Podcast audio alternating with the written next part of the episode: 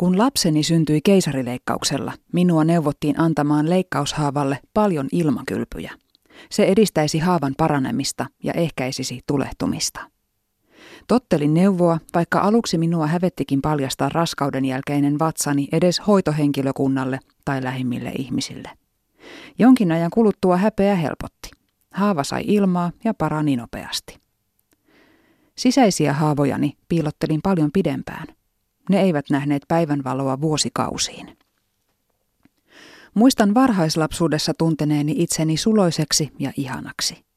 Pikkutyttönä minulle ei tullut mieleenkään, ettenkö olisi ollut rakastettava. Varhaismurrosiässä tilanne muuttui. Ihanuuden tunne muuttui häpeäksi. Muutuin hymyilevästä totiseksi ja aloin vertailla itseäni toisiin. Koin olevani ruma ja ujo. Otin hyvin vakavasti kaikki pienetkin epäonnistumiset. Häpesin itseäni ja taustaani. En oppinut oikeita tapoja ilmaista tunteitani ja tarpeitani ja tunsin olevani vääränlainen. Vuosien saatossa häpeää kertyi paljon.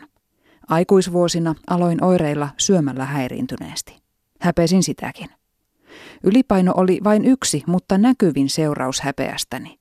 Mitä enemmän häpesin, sitä pahemmin oireilin ja sitä enemmän lihoin. Häpeä oli haava, joka ei saanut ilmaa ja joka tulehtui vuosi vuodelta pahemmin. Vaikka ulkoisesti menestyin elämässä hyvin, tunsin olevani epäonnistunut. En pitänyt itsestäni, enkä uskonut, että kukaan muukaan voisi aidosti pitää.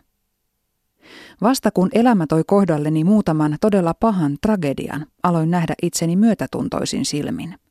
Selviytyäkseni minun oli pakko tehdä tilit selviksi häpeäni kanssa. Oli katsottava peiliin, sekä konkreettisesti että kuvannollisesti. Mutta vihan sijasta katsoin itseäni ensimmäistä kertaa vuosiin myötätuntoisin silmin. Ansaitsin parempaa. Joku kutsuu sitä armollisuudeksi, toinen itsemyötätunnoksi, kolmas kasvuksi. Yhtä kaikki, avainsana on rakkaus. Minun oli opeteltava rakastamaan itseäni. Sen jälkeen olen yrittänyt ajatus kerrallaan muuttaa tapaani ajatella ja toimia. Olen joutunut kyseenalaistamaan vuosikausien aikana syntyneitä ajatusmallejani. Mitä mieltä olen asioista? Mitä tunnen? Mitä tarvitsen? Ihan oikeasti. Varovasti olen myös kokeillut, romahtaako maailma, jos tuonkin itsestäni esiin jotain, mitä häpeän, tai jotain, mikä satuttaa. Ei ole romahtanut. Päinvastoin, maailmaani on tullut valoa. Asia kerrallaan olen tuonut haavojani omien silmieni eteen, ilmakylpyyn, päivänvaloon. Olen antanut haavoilleni rakkautta ja yksi kerrallaan ne ovat parantuneet. Matka on vielä kesken, mutta iso osa häpeästä on jo helpottanut.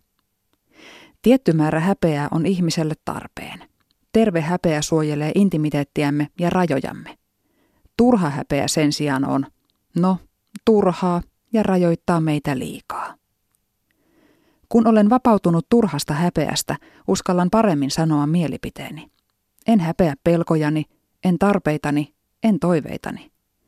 En häpeä enää edes ulkonäköäni, joka on kaukana täydellisestä, mutta silti olen mielestäni kaunis. Arvet ovat jääneet, sekä raskaudesta, keisarileikkauksesta että häpeästäni. Mutta en häpeä niitäkään. Arpi on merkki voitosta. Se on merkki haavasta, joka on parantunut.